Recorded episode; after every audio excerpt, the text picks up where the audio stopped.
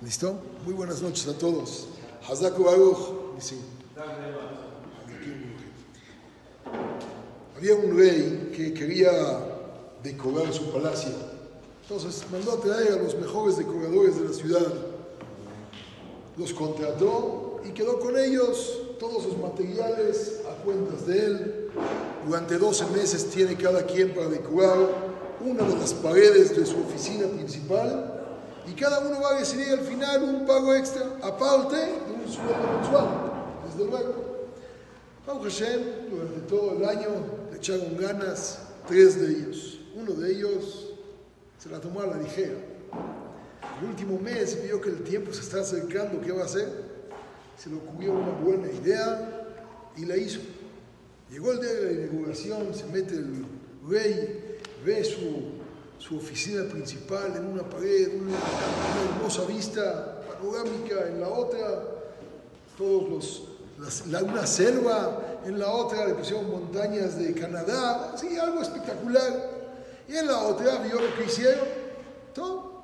Ordenó el rey que pongan en las tres paredes un gancho bastante fuerte en la pared y encima que pongan un costal y que llenen cada uno de los costales de centenarios de oro se queda el cuarto esperando. Le dice, oiga, señor Rey, nomás para entender de qué se trata. Le dijo, no, primero dame una explicación. ¿De qué se trata tu pared? Dijo, no, yo hice una pared especial. Le puse espejo para que usted de mi pared pueda ver las tres. Dijo, no seas malito. De tu pared, del espejo, también ve el pago de los tres.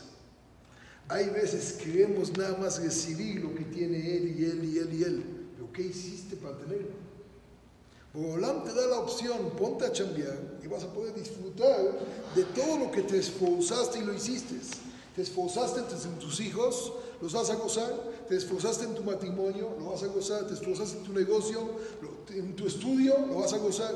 Ah, pero vas a ver cómo los demás lo disfrutan. Es porque todavía en ti hay nada más un espejo. Tratemos cada quien de hacer nuestra pared bonita para tener el pago propio y nuestro y ver así para poderlo disfrutar cada quien de todo lo que se esforzó y hizo durante toda su vida.